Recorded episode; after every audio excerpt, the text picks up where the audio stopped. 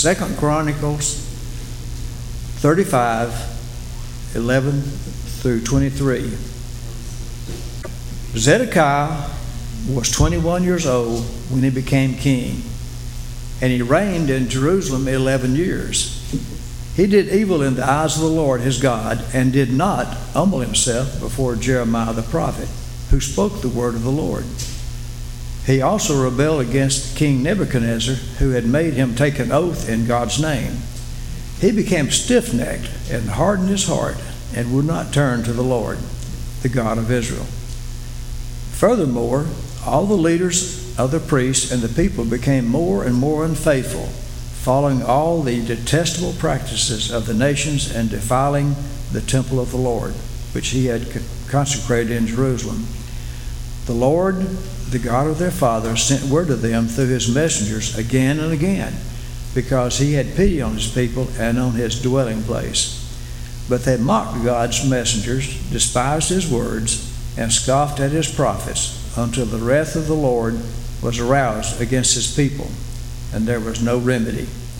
He brought up against them the king of the Babylonians, who killed their young men with the sword in the sanctuary, and spared neither young man nor young woman, old man or aged.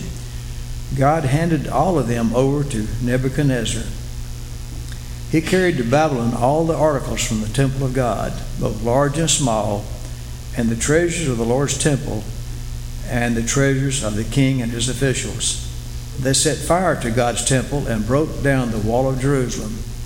They burned all the palaces and destroyed everything of value there.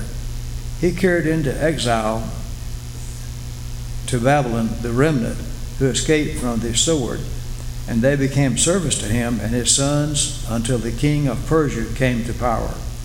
The land enjoyed its Sabbath rest. All the time of its desolation it rested, until the 70 years were completed in fulfillment of the word of the Lord spoken by Jeremiah. In the first year of Cyrus, king of Persia, in order to fulfill the word of the Lord spoken by Jeremiah, the Lord moved the heart of Cyrus, king of Persia, to make a proclamation throughout his realm and to put it in writing. This is what Cyrus, king of Persia, says: "The Lord, the God of heaven, has given me all the kingdoms of the earth, and he has appointed me to build a temple for him at Jerusalem in Judah. Any one of his people among you, may the Lord his God be with him, and let him go up." May the Lord add his blessings to the reading of his word. Well, we're back in our series, Long Story Short, and we've been looking at the Bible from the front cover to the back cover, trying to figure out this story that's told, and it's got some major chapters to it, and we're trying to hit all the high points we can over this summer, and the points in between that we can't hit, that we just don't have time to, we're trying to cover as we read in between. So we've got weekly readings, and you're welcome to participate. If you haven't been participating, you can jump in this week. You should find a sheet in your bulletin. And so that's going great. Today we wrap up the Old Testament. The first portion of the Bible deals with God's people Israel, and it goes back even before that, but certainly is focused on how God chose ordinary people like Abraham to form a nation with a purpose of blessing all nations and bringing back what he had intended for creation from the start, his good and perfect creation that had been marred by sin and corruption, and he has a plan to bring that back into order, and so he executed that plan through the people Israel, and then ultimately through Jesus. And so today we wrap up the Old Testament portion, and next week Pastor Brett is going to come and share a message that is going to launch us into the New Testament portion of this series. And so looking forward to that. But Today, as we prepare to wrap things up, we've been through the creation story. We've been through the covenant that God made with Abraham. We've been through the Exodus as God delivered his people with a mighty hand out of slavery in Egypt. We talked about the law that he gave his people on how to be his people. We talked about the conquest when they took the promised land that he had promised in the covenant to Abraham. We talked about how they turned to kings instead of to God, and then all the warnings that took place because their hearts strayed far from God and worshipped other idols. And then ultimately that led to exile. And today we talk about not only that exile, but the return from exile. This had to be one of the lowest moments in the nation of Israel's life. And many of you know what it's like to be in low moments. You know that feeling, right? This July is actually the 3-year anniversary of when Julie got so sick, and she got pregnant with our second child, Peter, and she was about 8 weeks pregnant when we went to the hospital because she couldn't breathe on top of being severely nauseated 24/7 in a darkened room, laid up. And so we took her to the hospital, and they were, you know how they can be so relaxed and slow while you're in crisis mode. And eventually that ended when they got back the results of her CT scan and saw the clots in her lung that had caused it to collapse and had her life at imminent risk. And suddenly everybody jumped into full speed. They had another gear that I didn't know they had, but suddenly they found it. And wow. Then next thing I know, she was taken to ICU, and the last thing I heard from the nurse in ICU was, well, she had kind of a panic attack, so we gave her some stuff and she's kind of out.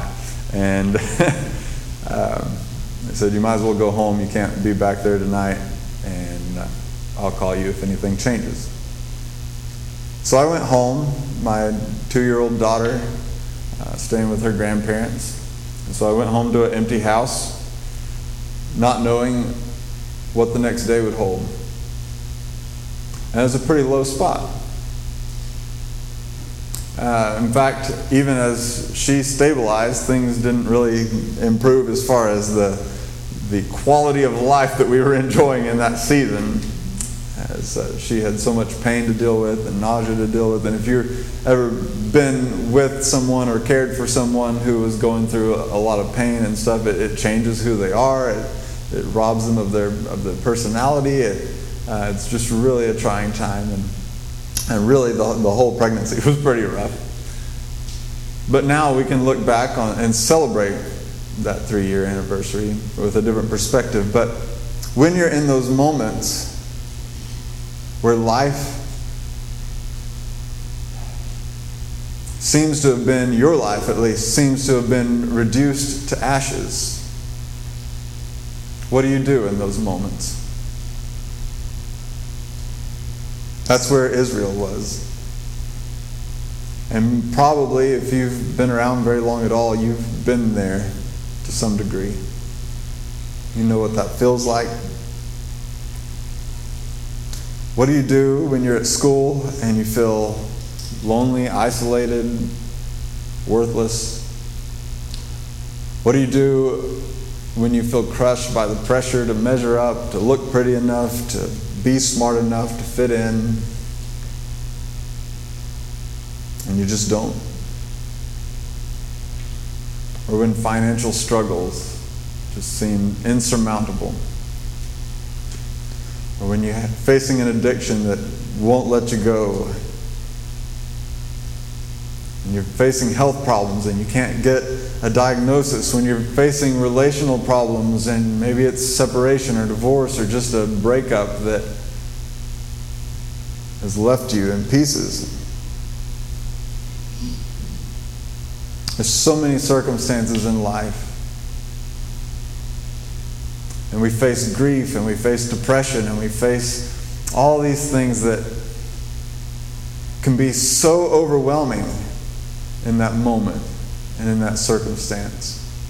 What do you do What do you do in those moments? And that's the subject today, as we look at a nation that was in complete and utter ruin. We've been saying all along that the Bible tells the most important story ever written, that Jesus is the subject and that your life, along with all creation, hangs in its balance. And we believe that, and even today we'll see that Jesus is still the subject and that there is hope, even in the most terrible of circumstances. We read in 2 Chronicles 36...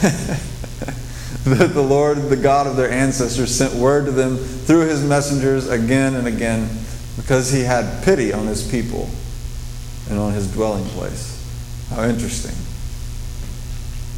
So often we think that God sends warnings and sends wrath out of his anger, even his dislike or hatred.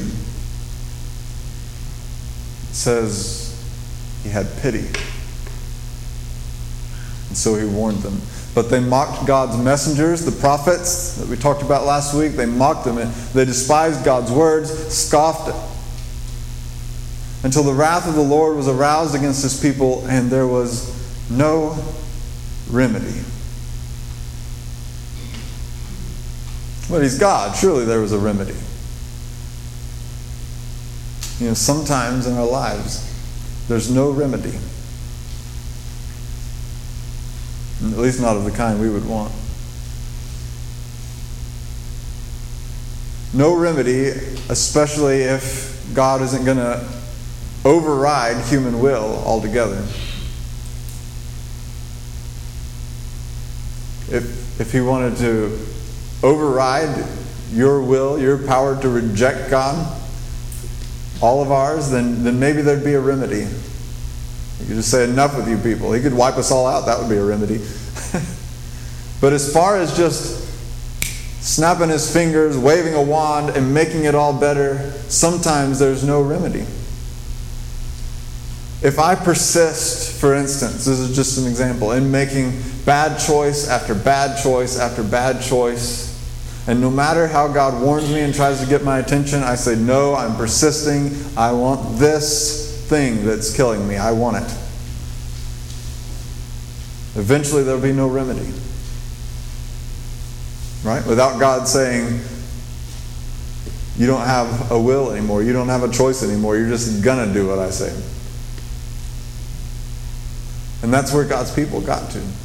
They got to the point where even though God had pity on them and wanted to have mercy on them, wanted to forgive them, there was no remedy left. They had rejected him. They had rejected all of his advice. They had rejected all of his warnings. They were pursuing their end. Israel found themselves literally between a rock and a hard place. It's probably hard to see in this map, but in the middle of the map, close to the sea, you have Israel. All right, I'm just going to help you out. There's Jerusalem right up there, the old dot. Over here is Egypt. Over there is Babylon. So on one side is Egypt, on the other side is Babylon. To the north is Assyria. Now, Assyria had been the powerhouse for a while. Before that, it had always been Egypt. Then Assyria kind of fell apart and crumbled while Babylon was on the rise. And so a new empire strikes up and is trying to find its place in the world and begins taking over territory that had belonged to Assyria, taking over territory that had belonged to Egypt.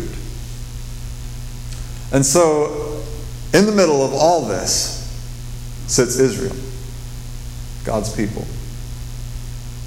And as they rejected him, and as God said, fine, have it your way.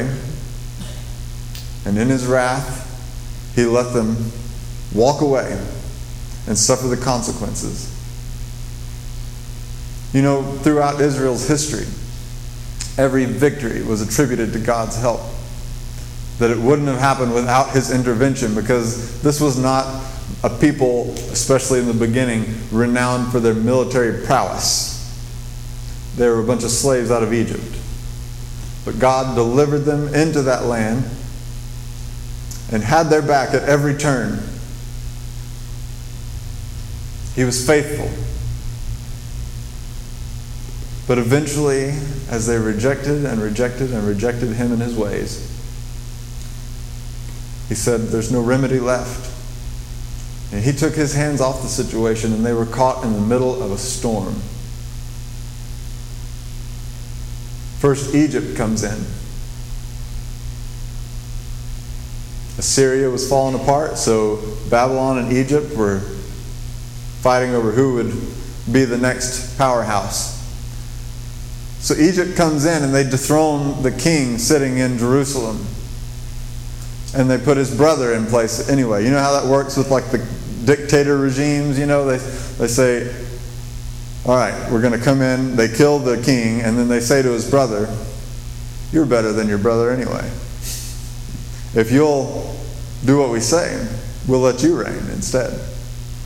And then you're pretty motivated to do what they say. You just saw what they did to your brother. So that happens. And Egypt tries to kind of dominate the scene, but Babylon is on the rise, and soon Nebuchadnezzar shows up in power and drags a bunch of their best citizens away. It's the first bit of the exile. And then pretty soon, as they're still causing him trouble, he comes back again and destroys them completely. Tears down their walls, burns down the temple, drags out all the articles from the temple, ransacks their entire community. Those that didn't die of starvation or sword, if they were worth anything, he dragged them off. If he didn't think they were worth anything, he left them there to rot, to suffer. Jeremiah chose to stay behind with those poor folks that were left behind because Babylon didn't have any use for them. You know, they weren't skilled enough or smart enough or whatever the case. They couldn't make it on their own without all their fellow citizens. They had been decimated. They chose to go back to Egypt, try to find food, try to find a life. And so, half the nation was dragged off to Babylon, half the nation chose to go to Egypt. And the land that was promised to God's people was left desolate, barren. Doesn't get much worse than that. You can't imagine the violence that they saw and witnessed. You're pretty low when you're so starved that you're looking at each other like you want to eat each other. We can't imagine the horrors that they lived through. And what it must have felt like to see their nation completely unravel, their capital city torn down to the ground, all their hopes and dreams of the future dashed, dragged off to a foreign land, dominated by a foreign people.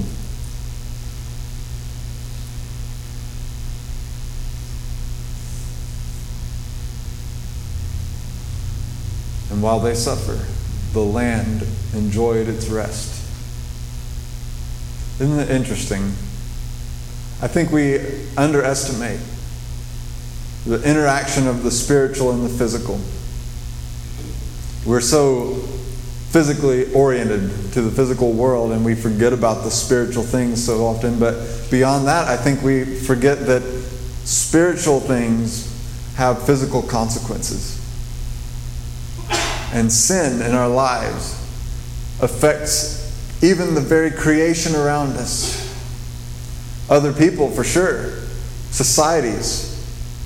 Sin is not just something that affects you on a personal level, but it certainly affects other people and societies. But Scripture seems to indicate that it even affects the land, the creatures in the land. Sometimes we can see that clearly.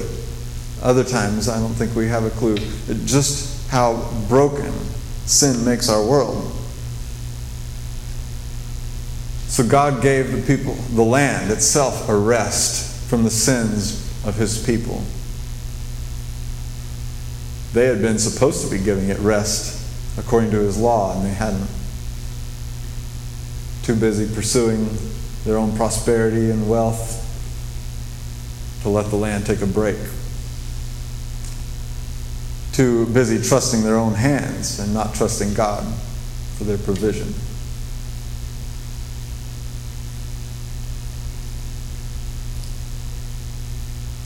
But here's the beauty of it.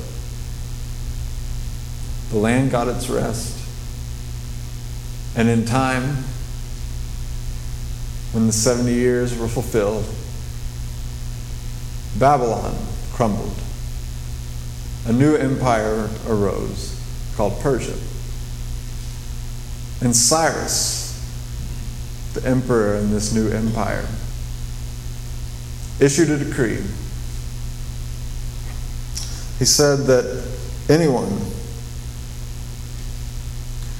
that wanted to go back and rebuild the temple in Jerusalem and retake their land should do so. Scripture says God moved His heart to do this. And He gave them back articles of the temple that Nebuchadnezzar had stolen and dragged away. And He gave them money and resources to go and do this work.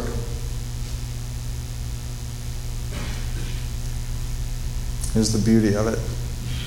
God has always and will always specialize in bringing something beautiful out of the ashes. When things get as low as they can possibly be, even in that moment, God is working. It can be the worst, most sinful decision that leaves your life or someone you love's life completely just in ruins. And even in that, God chooses to work and bring something beautiful out of a terrible situation. We see it time and again throughout Scripture, don't we? And it doesn't get much clearer than with this story of a people in ruins, and yet God spares a remnant and allows them to return and helps them to rebuild their lives and paves the way for the greatest restoration moment of all.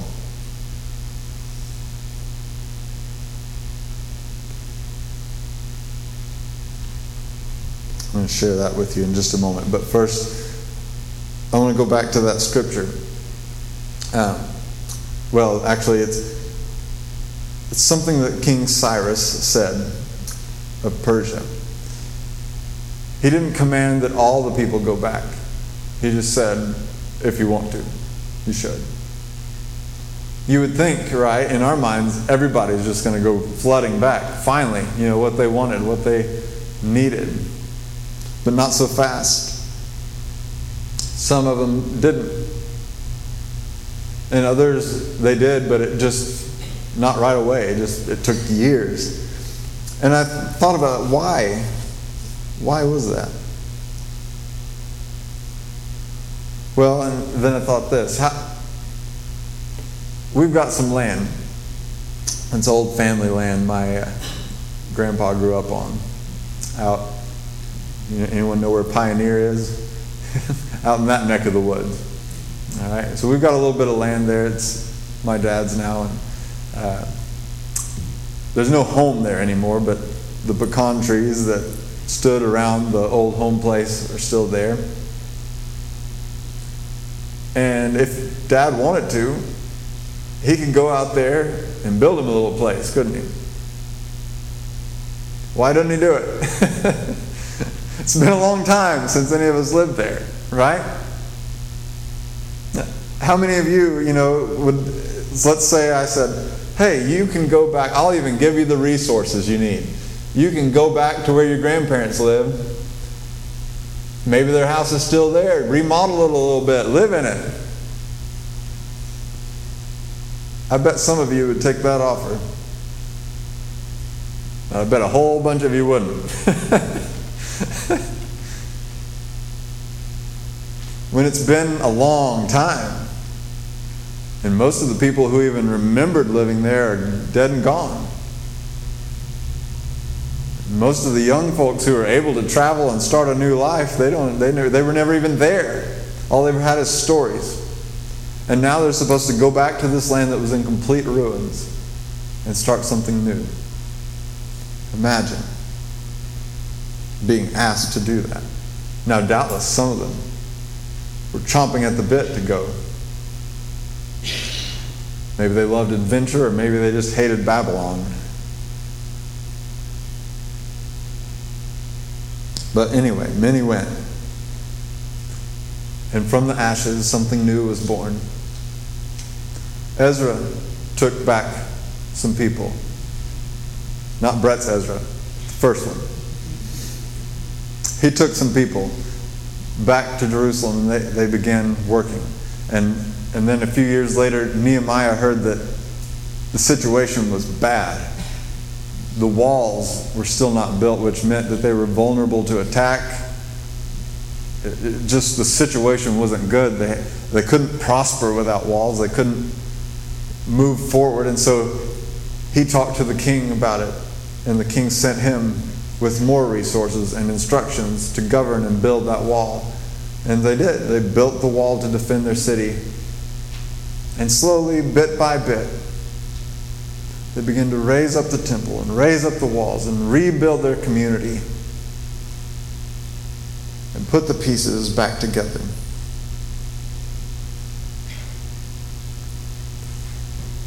I said that God specializes in bringing beauty out of ashes, and I didn't make that term up.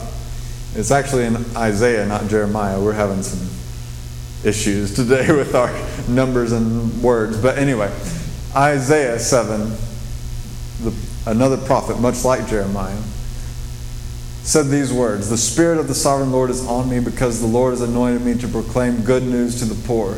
He has sent me to bind up the brokenhearted, to proclaim freedom for the captives, and release from darkness for the prisoners, to proclaim the year of the Lord's favor and the day of vengeance of our God, to comfort all who mourn, and to bestow on them a crown of beauty instead of ashes." Did any of that sound familiar to you? If you've read the Gospels, and we just did a series through the Gospels and read through them earlier this year, one day Jesus stood up in a synagogue in his hometown, and they handed him the scroll of Isaiah. And he turned to this chapter in Isaiah, and he said, "The Spirit of the Sovereign Lord is on me, because he's anointed me to proclaim good news." And he quoted and read to them in their presence this very passage. And then he said, "I tell you this day, in your presence, this is fulfilled."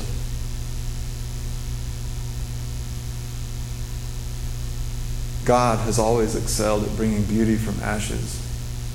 But what he did through Jesus Christ took that to a whole new level.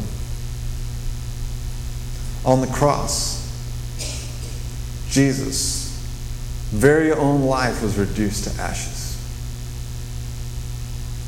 But from the ashes, 3 days later, he rose. And ever since that day, thousands of people, millions of people, have placed their hope in Christ and risen up out of the ashes of their lives into something beautiful.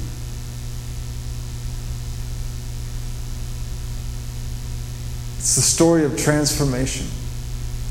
Whether your life is just a little bit off or way off, whether you're hurting a little bit or a lot, hurting feels like hurting, doesn't it? And in the midst of that circumstance, we find hope. Not just in an idea, but in an event where God definitively said, I'm in the business of bringing beauty out of ashes. I'm in the business of reclaiming what hell has stolen. I'm in the business of making new what had grown old and dead. Wow. What's your story? When has God been faithful to you? I want to suggest to you two things that you can do in the midst of things not going well. Whether they're really not going well or they're just kind of not going well. It's good advice for both. The first one is turn to the Lord. Do you believe that Jesus lived? Do you believe that Jesus died and rose from the dead so that you could have new life, an abundant life, a good life? Turn to the Lord. Part of turning to the Lord means turning away from something too.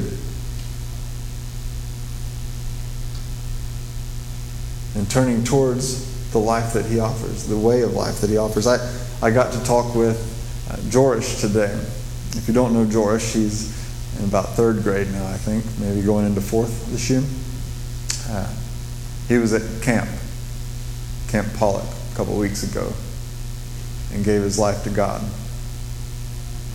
And just to sit down and talk with him and his mom, Shaniqua, and hear about, just in this last week, how a couple weeks ago, George would have reacted in anger, and now he's reacting with self-control. That's the Holy Spirit that does that in your life. That's part of the fruit of the Holy Spirit, self-control, right?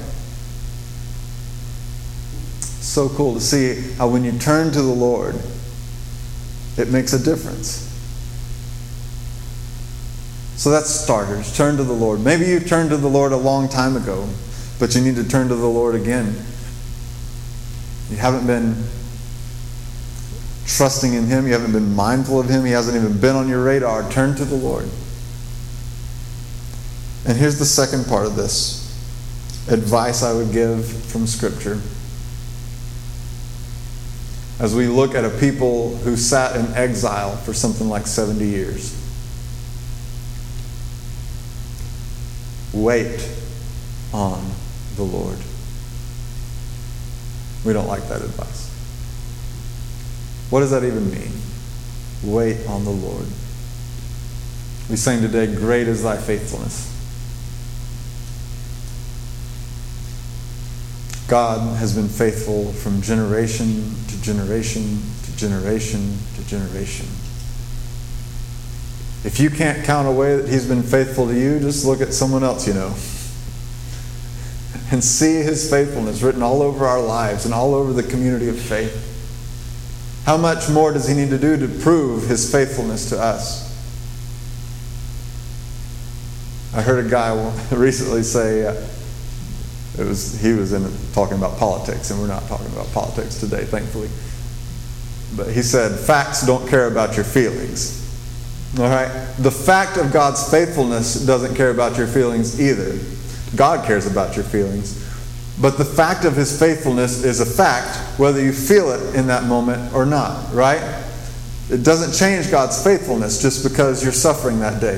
It doesn't change God's faithfulness just because you can't see it in that moment. His faithfulness is steadfast from generation to generation, and it's been proven more times than you can count.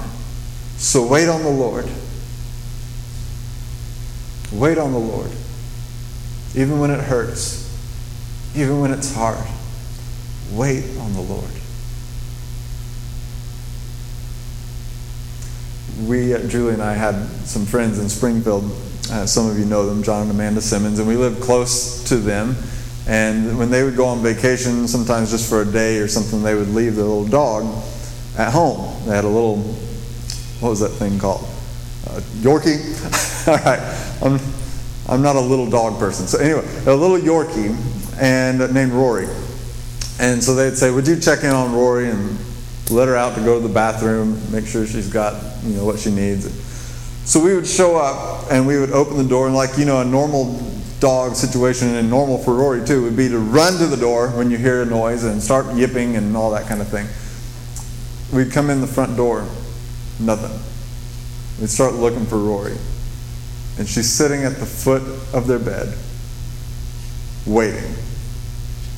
Just waiting on them to show up. Guess she knew they wouldn't use the front door. Couldn't be them. We would have to urge this dog to go out and go to the bathroom. No, she just, we could pick her up and drag her outside, but as soon as the door opened, she's back in, back to the foot of the bed, and she's waiting. Waiting for her family to come back. There's something about waiting that implies faith and trust and a belief and a hope that someday they're going to come. You can't see it in that moment, but you wait because you believe that it's going to happen. Otherwise, you wouldn't wait, right? So wait on the Lord. There's a verse that we love. You see it everywhere these days, right? You see it on t-shirts, you see it. Go to a Christian bookstore, you can buy it framed, you can buy it however you want it. You can buy the bumper sticker, I'm sure. For I know the plans I have for you, declares the Lord, plans to prosper you and not to harm you, plans to give you a hope and a future. And I think almost no one knows the context of that. I'm not sure I've met a Christian that knows the context of that. I need to start quizzing people when they quote that verse. Just see if they know the context. I'm just curious. I want to share with you the context today as we wrap this up. It comes from the prophet Jeremiah that we studied last week. And most of what Jeremiah spent his time doing was warning people about the judgment that was coming down the pipe. About the exile that was coming. And this particular passage is actually a letter that Jeremiah sent. It's part of a letter, a prophetic letter, word from God that he sent from wherever he was, if maybe he was still in Jerusalem, to the people who had already been exiled. Now it's important context to note there were two exiles, and this is between the first and the second. So the Israelites were still living in Jerusalem, the walls were still standing, the temple was still standing, but their leaders had been dragged off, and a lot of their best citizens had been dragged off to Babylon in the first exile. And he sends this letter. It says, this is the text of the letter that the prophet Jeremiah sent from Jerusalem. There you go. That's where he sent it from. To the surviving elders amongst the exiles, and to the priests and the prophets and all the other people Nebuchadnezzar had carried into exile from Jerusalem to Babylon. And here's what he says. I'm just going to read you some of it, and you'll find this verse in there. This is what the Lord Almighty, the God of Israel, says to all those I carried into exile from Jerusalem to Babylon. Build houses and settle down. Plant gardens and eat what they produce. Marry and have sons and daughters. Find wives for your sons and give your daughters in marriage, so that they too may have sons and daughters. Increase in number there. Do not decrease. Also, seek the peace and prosperity of the city to which I have carried you into exile. Pray to the Lord for it. Pray for Babylon. Wow. Because if it prospers, you too will prosper. Yes, this is what the Lord Almighty, the God of Israel, says. Do not let the prophets and diviners among you deceive you. Do not listen to the dreams you encourage them to have. They are prophesying lies to you in my name. I have not sent them, declares the Lord. See, they were wanting people to say, oh, it's about to get better. It's about to get better. Oh, yeah, this is almost over, and it's going to be just glorious fun times. But this is what the Lord says. When 70 years are completed for Babylon, I will come to you and fulfill my good promise to bring you back to this place. For I know the plans I have for you, declares the Lord, plans to prosper you and not to harm you, plans to give you hope and a future. And then you will call on me and come and pray to me, and I will listen to you. And you will seek me and find me when you seek me with all your heart. I will be found by you, declares the Lord, and will bring you back from captivity. I will gather you from all the nations and the places where I have banished you, and will bring you back to the place from which I carried you into exile. I want to put God's faithfulness in perspective. Yes, God cares about the details of your life. Yes, God cares when you hurt. He is faithful in what I would call micro things, right? The small things. But he's also macro faithful in the large picture. He doesn't have to, he's not only your God, he's everyone's God. And so he can't just be faithful to you, he has to be faithful to everyone. And he can't just be faithful to you in this moment because he's the God of your next moments too. And he has to be faithful to your future and the plans that he has for you.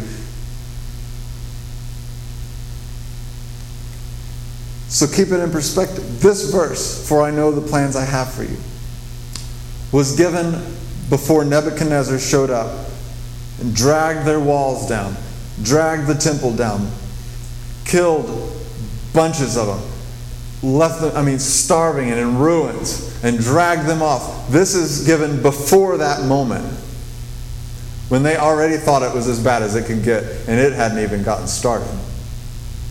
And in that moment, God reminds them, I'm faithful, I have plans for you, I'll see it through, wait on me. Move on with your life in this new place where you are. Wait on me. Go ahead and pray for the people there in Babylon. Wait on me. It's going to be a while, but wait on me. Some of you may never see it, but it's going to happen. So I don't know your circumstance today. I don't know if you're dealing with cancer or some kind of health scare in your family or in your life. I don't know if you're dealing with some kind of depression or grief or financial trouble. I don't know what you're dealing with today or what difficulty you face. But I encourage you to wait on the Lord. I don't know if it'll be tomorrow. I don't know if it'll be a long time from now. I don't know if it'll be in this life or the next. But I believe in Jesus Christ, whom God sent on a mission to make things new, to carry out his faithfulness. I believe that he died and rose again. And I believe he's been bringing beauty from ashes ever since. And that he'll do it in your life. Just wait on him.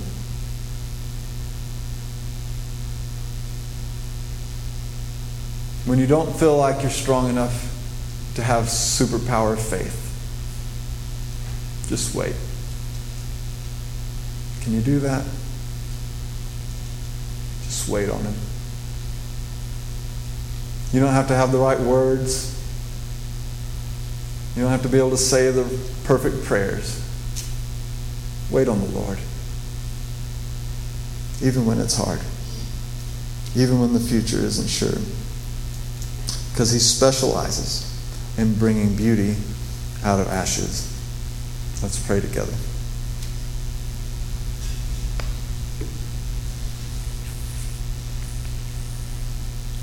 Father, thank you. Thank you for choosing to bring good out of even the worst circumstances of our lives. We confess that we tend to be short-sighted and quick to forget your faithfulness. Holy Spirit, bring something beautiful out of our lives. Teach us how to partner with you, to encourage those who find their lives in ashes. For you are the God who can bring beauty from it. We pray these things in the mighty name of Jesus. Amen.